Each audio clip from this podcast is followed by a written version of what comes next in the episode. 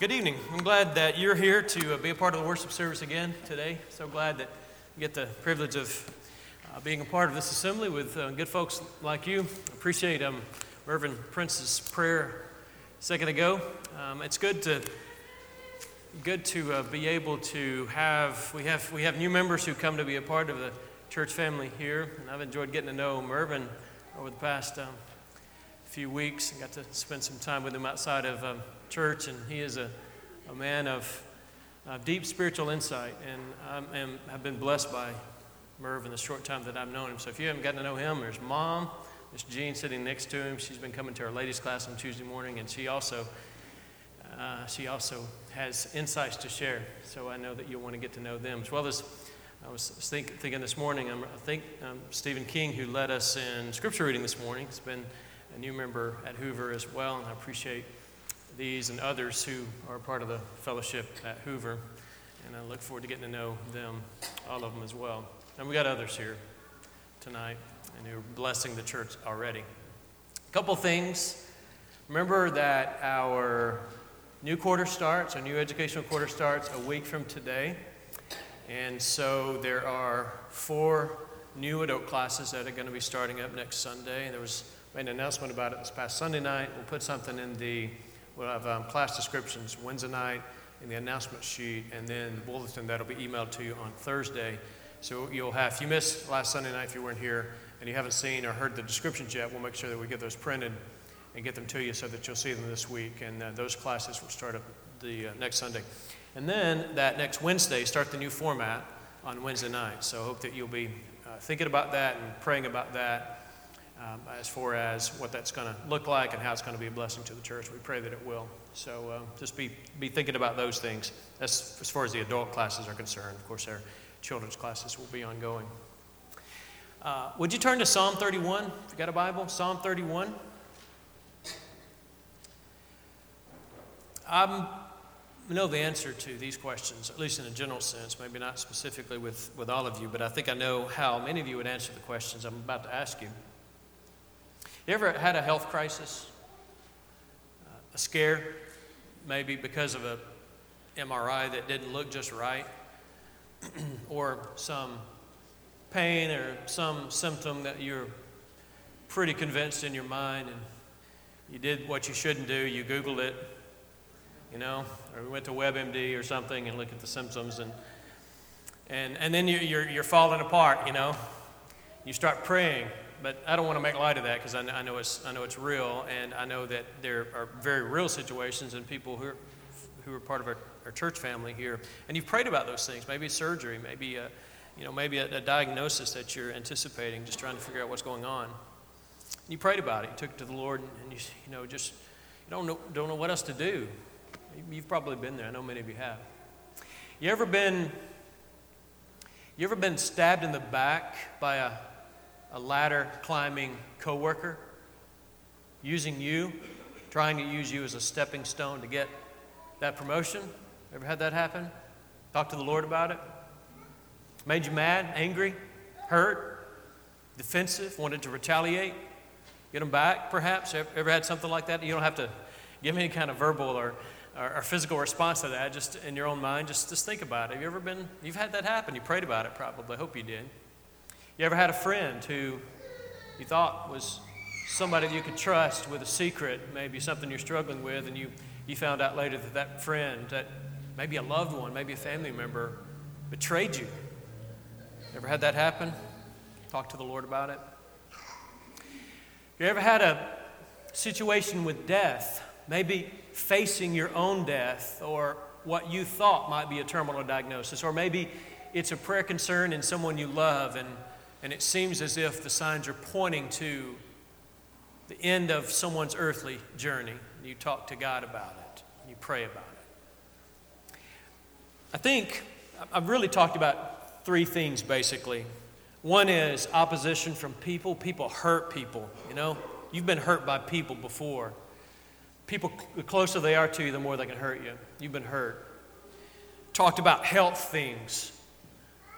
You know, you've, you've, got, you've got physical, constant pain perhaps, or constant struggle with, with physical ailments. And death, the book of Hebrews talks about this a little bit. It, it hints at this idea that we, to, to an extent, you and I live in a constant awareness of our impending death. I mean, I don't want to be overly morbid, but we're, we're aware of that as human beings, that, that, that we're mortal, we're, we're terminal. And, and so there's in the back of our minds, sometimes closer to the front of our minds, but there's always this awareness that we live in a, a world where everybody's terminal, you know. And so we, we face these kinds of things awareness of health issues, awareness of, of death that we all face, uh, and, and opposition from people, or people living in ways that they shouldn't. I say all that to say this. You've talked to the Lord about probably all three of those some, in some way, I'm guessing. It's what Psalmist does in Psalm 31. It's written, we don't know exactly. It, it has the superscript of a Psalm of David. So if that's accurate, which not all of those superscripts are accurate, they're all, they, they put there a long time ago, but they're not all necessarily accurate. But if that's true, then it was written by David about 3,000 years ago. David lived about 1,000 years before Christ. A good, a good way to remember if you're interested in that sort of thing, you got Abraham at 2000 BC, David at 1000 BC, you've got Jesus, of course, a thousand years after that. So a thousand years after David. So you've got Abraham, a thousand years David, a thousand years Jesus. So David is a thousand years before Christ, so he's 3,000 years ago. And if this is the case, and it certainly is old, it may not be quite that old, but it's old. It's approaching 3,000 years ago when this psalm was written by someone, maybe David. And it is dealing with stuff that you're dealing with right now. I mean, it's just, it's struggles, it's, it is opposition, it's worries and anxieties and all the stuff going on. And, and you're facing that right now. It, it could be internal struggles on something, something else, but the principle is the psalmist was writing about the human condition. How do you deal with it? This is a prayer. Now, I want us to spend a little bit of time walking through Psalm 31. It has 24 verses, and it is it's, it's a really neat psalm. And as we go through it, listen, I'm going to read some of this. Listen to any verses that sound familiar to you. Some of the Psalms are pretty familiar. If I read Psalm 23, everybody would know that. This won't sound familiar to you, most of it, but a couple of places it will. And you may have, in fact, a heading. If your Bible's like mine, you may have a, a heading that kind of indicates that, where I'm talking about. All right, let's read a little bit of it, okay? Psalm 31, starting in verse 1. And I want to read through about verse 6. We'll, we'll get through this, uh, but I, I, want to read just a few verses at a time to, to help you to, to get the, the flow and, and kind of to break down the sections of it. Verse 1 In you, O Lord, do I take refuge. Let me never be put to shame. In your righteousness, deliver me. Incline your ear to me. Rescue me speedily. Be a rock of refuge for me, a strong fortress to save me. For you are my rock and my fortress, and for your name's sake you lead me and guide me. You take me out of the net they have hidden for me, for you are my refuge. Into your hand I commit my spirit, for you have redeemed me, O Lord, faithful God. I'll stop there. He, he starts off with, with this prayer, and you heard the familiar part, the familiar phrase, or most familiar phrases in verse 5 Into your hand I commit my spirit. That sounds familiar to you is because you're probably recollecting Luke's gospel account when he says Jesus said this. It's one of the seven last sayings of Christ from the cross. Into your hand I commit my spirit. He cried with a loud voice and gave up the ghost. Anyway, we'll come back to that idea.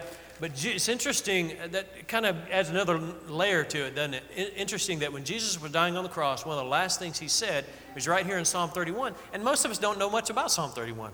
No, it's not one that we look at that much. So I, I think that adds a little extra layer of intrigue, perhaps, to why we ought to study this. So in the first five verses, he, he offers this prayer In you, O Lord, do I take refuge. Let me never be put to shame. Just a, a number of general things. He puts confidence in the Lord, but listen to me. This is the way a lot of Psalms begin. I trust you. I'm committing my spirit to you. I'm committing my soul to you. You've redeemed me, O Lord, faithful God. You've, you've been, uh, you, you've, you've answered me in the past. It's, it's that kind of thing. And then go on. Verse 6 I hate those who pay regard to worthless idols, but I trust in the Lord. I will rejoice and be glad in your steadfast love because you have seen my affliction. You have known the distress of my soul, and you have not delivered me into the hand of the enemy. You have set my feet in a, in a broad place.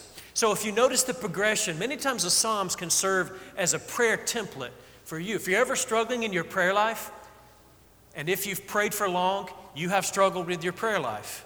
Times where you feel like it's not going well, I don't want to pray, or when I pray, I don't feel like God is hearing me, or I feel like I'm saying the same thing every day.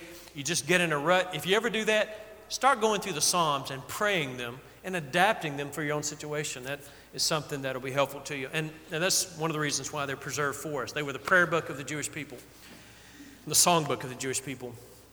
So you can take this kind of as a template. And the first part he does is he says, you know, in, in you, Lord, I take refuge. I, I, trust in you. You've, you've redeemed me. Listen to me. Hear me. Uh, you know, that's a good way to start a prayer. God, hear me. And then he says this. This verses 6, 7, and 8 are, I trust in you. It's a, it's a statement of trust. So, a general prayer request, and then the statement of trust in verses 6 through 8 I'll rejoice and be glad in your steadfast love. That is, that if you've been here for long, we've talked about this idea.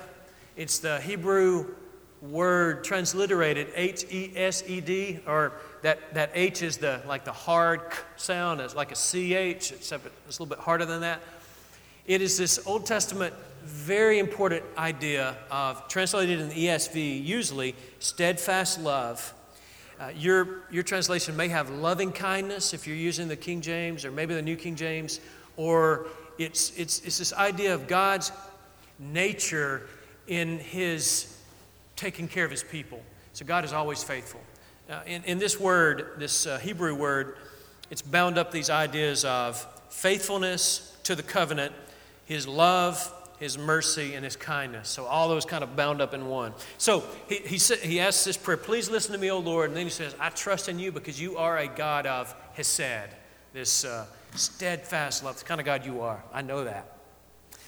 Then, verses 9 through 13, this is the meat of the prayer, okay? This is what you'd call, what they call a lament. 9, 10, 11, 12, and 13. So this is there are a couple of grammatical things here in the Hebrew language that say, okay, we, everything we've been building up, the first eight verses get you to the lament, and then we got the lament 9 through 13, and then everything kind of comes off of that. All right, so it's kind of building up to this, and grammatically, uh, the way that poetry is written, it, it comes to this. All right, so this is the, the center of it. The lament Be gracious to me, O Lord, for I am in distress. My eye is wasted from grief, my soul and my body also, for my life is spent with sorrow, and my years with sighing. My strength fails because of my iniquity, and my bones waste away. Because of all my adversaries, I have become a reproach, especially to my neighbors, and an object of dread to my acquaintances. Those who see me in the street flee from me. I have been forgotten like one who is dead. I have become like a broken vessel, for I hear the whispering of many, terror on every side, as they scheme together against me, as they plot to take my life. This is the lament, and the David or whoever the psalmist was is crying out to God because of distresses he was facing. And because of how general this, this psalm is, most scholars think that it's not to be it's not to be pinpointed to any specific person like David, or certainly not to any special time in his life. Like you can't take this psalm and go to when, where David was or where somebody was and the specific things they're dealing with. This is a general psalm meant to be adapted to people in every era. So he's talking in generally, but he says in verse 9, I mentioned this earlier, but he says, You know, my, my, my eye is wasted from grief, my soul and my body also. I've got sorrow and sighing. My strength is failing because of my iniquity. So there's the sin problem. My bones waste away. And then I've got these adversaries, and they're, and they're causing people close to me to turn away from me. Those who uh, see me in the street flee from me. I become like one who's dead, like a broken vessel. The whispering of many, terror on every side. In other words, I'm surrounded by distress. So it's a, I don't know, I don't know what he was dealing with specifically, uh, but I know that most of us have felt to an extent like this at times. Like the world is just crashing in on me. I'm stressed out. Uh, you know, we're, we're just constant, one thing after another, surrounded by distress, all this stuff. Why are you letting this happen to me all at once? You know, I can deal with it on occasion, but all at once, why? And so the psalmist says, I'm in the middle of it. So ask God, listen to me. I trust in you. Here's what I'm dealing with, Lord. Here's what I'm facing. I'm about to, I'm, I, can't, I can't go on like this, you know? So that's his, that's his, the main part of his prayer. the prayer actually goes through verse 18. And so then, after the lament, he goes back and he expresses his trust in God again. Look at verse 14. But I trust in you, O Lord. I say, You are my God. So, do you remember? Remember the pattern here? First, he has a prayer to God. And then he says, I trust in you. And then he says, Here's what I'm dealing with. And then he says, What? I trust in you again, which is a restatement of what he just said. Okay, do you notice that, that pattern? Okay, and then the end of it, the end of the prayer is verses 15 through 18. And this is, these are words of prayer again. All right, look, listen as I read. Verse 15 My times are in your hand. Rescue me from the hand of my enemies and from my persecutors. Make your face shine on your servant. Save me in your steadfast love. Hear that word? O Lord, let me not be put to shame, for I call upon you. Let the wicked be put to shame. Let them go silently to Sheol. Let the lying lips be mute, which speak insolently against the righteous in pride and contempt. And that's the end of the prayer. I'll look at the last part where he ties it all together at the end, but that's the end of the prayer part of the psalm. So, do you see the pattern? He, he makes this plea to God. He says, I trust in you. He offers the lament. He says, I trust in you again. And then he wraps it up by going where he started, and that is a prayer to God again, an appeal to God. So, an appeal, statement of trust, this is my lament, statement of trust, and an appeal to God again. This is that structure that you ha- often have in the Old Testament. And in the center of it, the lament is the meat of the prayer. But it's prefaced by a plea, statement of trust, the lament, statement of trust, and the plea. And so that's, that's how the psalmist is, is writing this poetry. Okay, so that's, that's, that's the thing. Now, here's an interesting, now, we won't spend too much more time on, on this, but here's the interesting thing that I think you'd want to know. There's a pretty big gap between verses 18 and 19. A gap in the sense of there's a gap in thought, because it seems like something happened between 18 and 19. Because in verses 19 through the end of the chapter, end of the psalm, verse 24, you, you've got him acting as if the prayer's been answered. So in, in verses 1 through 18, he's, you know, he feels like, you feel like, man, he's, he's, he's crying, he's in distress, he's surrounded by terror, he's appealing to God, please hear my prayer. And then you get to verse 19, and he says, Oh, how abundant is your goodness, which you have stored up for those who fear you, and work for those who take refuge in you in the sight of the children of mankind. In the cover of your presence, you hide them from the plots of men. You store them in your shelter from the strife of tongues. Blessed be the Lord, for he has wondrously shown his steadfast love to me. When I was in a besieged city, I had said, notice past tense here, I had said in my alarm, I am cut off from your sight.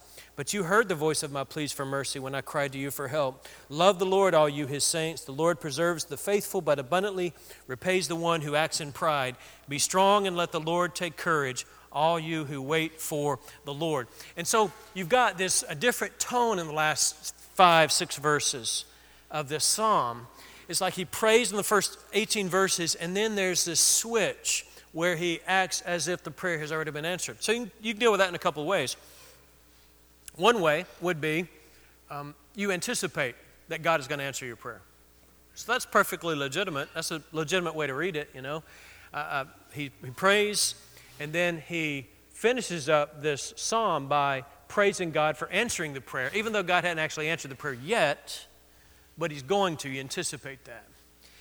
Most people, most scholars seem to think, though, it's a little bit different. Um, that probably what happened is this is a psalm that they would read in, in, the, in the temple or in the synagogue. And you would have a priest or a prophet or someone who is in a position of authority and the way that you would the way that this would have been originally done is this is a prayer that would have been prayed, the first 18 verses, and then there would be a break where the priest or the prophet would, by divine inspiration, would make a pronouncement, and that is something like this God has heard your prayer, and He is going to answer it the way that you've prayed it. And then He writes the rest of the psalm You see that, that, kind of, that kind of thing? That this psalm would have originally been created in a situation where it was meant to be prayed, and then the synagogue leader or the temple leader would make a pronouncement on behalf of God saying, I'm going to do this. I hear you. I'm going to answer your prayer. And then the rest of it is praising God for what He has said He will do. That's a slightly different nuance than just anticipating God's answer, where there's actually a, a response on the part of someone present who would pronounce this divine, uh, this divine response from God that He's heard your prayer and He's going to do it. Now, regardless of that, you have this optimistic tone at the end. So, a, a deep prayer of distress followed by confidence in the answer of God, as if it's already happened. Now, let me uh, just just a couple things before we before we finish up that I, I want you to notice. One is this. Look how in the closing part of this, he goes back to things he's prayed and he says something about God's answering it. Look in verse 19, for example. Oh, how abundant is your goodness, which you have stored up for those who fear you and work for those who take refuge in you. I know you haven't read this much lately, probably, but does that sound familiar to you? Who take refuge in you? You go back to verse 1, and he says, O Lord, do I, in you, O Lord, do I take refuge? And then he comes back to that in verse 19, and he says, You are good to those who take refuge in you. Look at verse 20. In the cover of your presence, you hide them from the plots of men. You store them in your shelter from the strife of tongues. That's an interesting phrase. The strife of tongues. And you go back to verse 18, and he's got people, and you go back earlier as well, but verse 18, he's got people who are using their tongues to hurt him. Let the lying lips be mute which speak insolently against the righteous in pride and contempt. So when he gets to the end of it of this and he's anticipating God's response, he goes back to things he's prayed about and says, "You do this. You deal with that thing that I that I talked to you about." In verse 21, Blessed be the Lord, for he has wondrously shown his steadfast love to me. That's that word again, steadfast love to me when I was in a besieged city. You can go back to verse 16. Make your face shine on your servant. Save me in your steadfast love. And then in verse 7, I will rejoice and be glad in your steadfast love. So he's talking about the attributes of God and how God responds according to his nature. Verse 22 I had said my alarm, I am cut off from your sight, but you heard the voice of my pleas for mercy when I cried to you for help. And if you go back to verse 2, he says, Incline your ear to me, rescue me speedily. He's calling to God for help, and he says, You help me, you heard my prayer. And then the last one, verse 23, he says, Love the Lord, all you, his saints. The Lord preserves the faithful, but abundantly repays the one who acts in pride. So God responds well to the faithful, but he punishes the wicked, which is exactly what he prayed back in verse 6. I hate those who pay regard to worth of idols, but I trust in the Lord. Now, you just got these, all these parallels here. All right, so a couple of ideas to, to share with you, and we'll close out. One is um, why don't you go home tonight, if you don't already have something you're going to do with your, your devotional time, and pray this psalm. I'd love, I'd love for us to do that as a church, to, to pray this psalm. You might read it, uh, you, you, might read it as a family, you might, uh, you might just read it silently to yourself. Uh, but take the thoughts in it and, and pray them to the Lord. Uh, you, you can adapt it, of course. I think it's, that's why it's there. It's, it's, meant to be, it's meant to be timeless. Uh, these are things that everybody deals with. You, you deal with sin problems, you deal with physical problems, you deal with anticipating death, and you deal with opposition from people around you. In fact, most, most of the problems you and I are dealing with right now fall into somewhere in the psalm, I'm guessing. So pray the psalm and end it with this section in verses 20 through 24 where you say, God answers prayer. Okay, now here's the last thing. Go back to where we started. Into your hand I commit my spirit. Why did Jesus use this psalm with his dying breath? you know, he's quoting throughout his time on the cross, he, he quotes Psalms. Um, he you know, my God, my God, why have you forsaken me is a quotation from Psalm 22. And this is a quotation from Psalm 31 Into your hands I commit my spirit. Now, think about it. Usually, when Jesus quotes a psalm, he's not just quoting this little part. Well, he is quoting just part of it, but he's not meaning for us just to take that little part of the psalm. He's aware of the whole psalm. He wrote it, right? I mean, he gave it to David, he gave it to the psalmist. So he's very aware of the entire context. So when he quotes a little part of it, he knows the rest of it. And usually he has in mind the meaning. Let me give an example. When he says, My God, my God, why have you forsaken me? That's often called the cry of dereliction. In Psalm 22, if you look at it there where the psalmist cries out, My God, my God, why have you forsaken me? And you read it in context, you read the entire psalm, at the end of that psalm, it's not a hopeless thing. It's not hopeless because God answers. He hasn't abandoned him. He hasn't abandoned. My God, my God, why have you forsaken me? Well, the answer to that is He hasn't. Sometimes we feel like it, but He hasn't. But when Jesus was on the cross, think about it before you answer. When Jesus was on the cross, did God the Father abandon the Son? In some sense, I don't necessarily like that language. Maybe there's a better word, but in some sense, that did happen because of sin. Not Jesus' sin, but because of yours and mine, as Jesus took the brunt of the punishment that God, in some sense, could not look favorably on his own son as he bore our sin on him, you know? So, whereas the psalmist in Psalm 22 cries out, My God, my God, why have you forsaken me? The answer is, if you read the rest of that psalm, actually, God did not forsake you, but he forsook his son now, here in Psalm 31, the psalmist cries out, Into your hand I commit my spirit. And if you read that in context, what happens at the end of the psalm? God took care of him, he answered his prayer. So, into your hands I commit my spirit, and you save my life. That's the end of the psalm. You did not allow me to, to be killed by my enemies. You did not allow all this stuff to happen. So, the answer again is favorable. God is faithful, and he responds to this prayer the way it was prayed. Okay, now again, think about this before you answer it did Jesus, did, uh, did God the Father respond favorably to the prayers that Jesus prayed?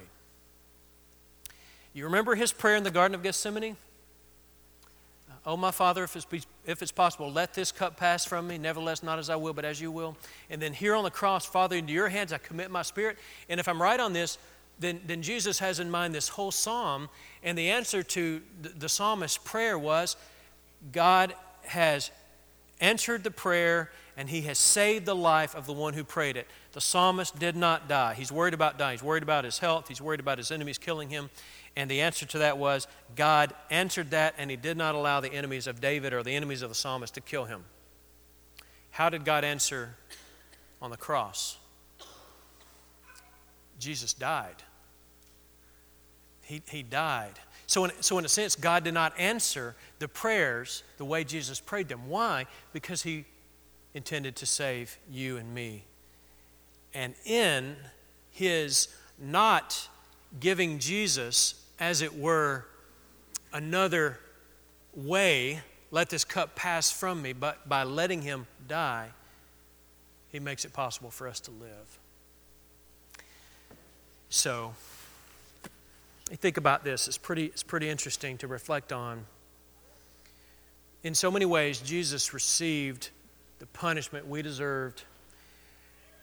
He was not spared from death so that you and I might be spared from eternal death. It's a really incredible thing. But here's another thing, and I got this idea from, um, I think his name is Peter Craigie. But here, here's another thing to think about God's not always going to answer your prayers the way you pray them. You know? Just like he didn't answer Jesus' prayers the way he prayed them, he's not always going to answer yours or mine. In fact, when I was talking about that earlier, sickness, death, opposition from your enemies, maybe, maybe sin issues, there are things that you've prayed about, and you can look back on them right now and, and see, well, God didn't answer that. There's, there's coming a time. I mean, again, I don't want to be overly morbid, but there's coming a time when you and I, if, if, if the world stands, God, Jesus delays his coming. There's going to come a time when you and I are lying on our deathbed and people are going to be praying for God to spare our lives. And God's going to say, No. It's just inevitable. So, can you have hope when that happens? And the answer to that is yes, because of the empty tomb. See, this, this psalm can only be prayed, I think, fully on the other side, on our side of the cross, uh, because the psalmist did not have full awareness of what God was doing in the world.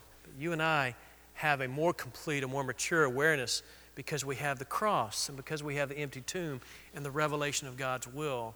And so when we pray, Into your hand I commit my spirit, we might be praying for God to spare our lives. And God says, No.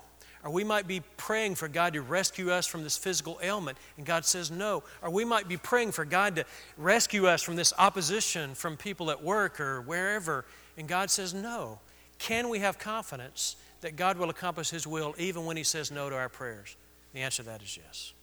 So I, th- I think that's a good way to read Psalm 31, is an anticipation of what? Well, from our perspective, looking back to what Jesus did at the cross. Now, if you're not a Christian, we haven't been talking about you know, fundamental kind of stuff tonight, I guess.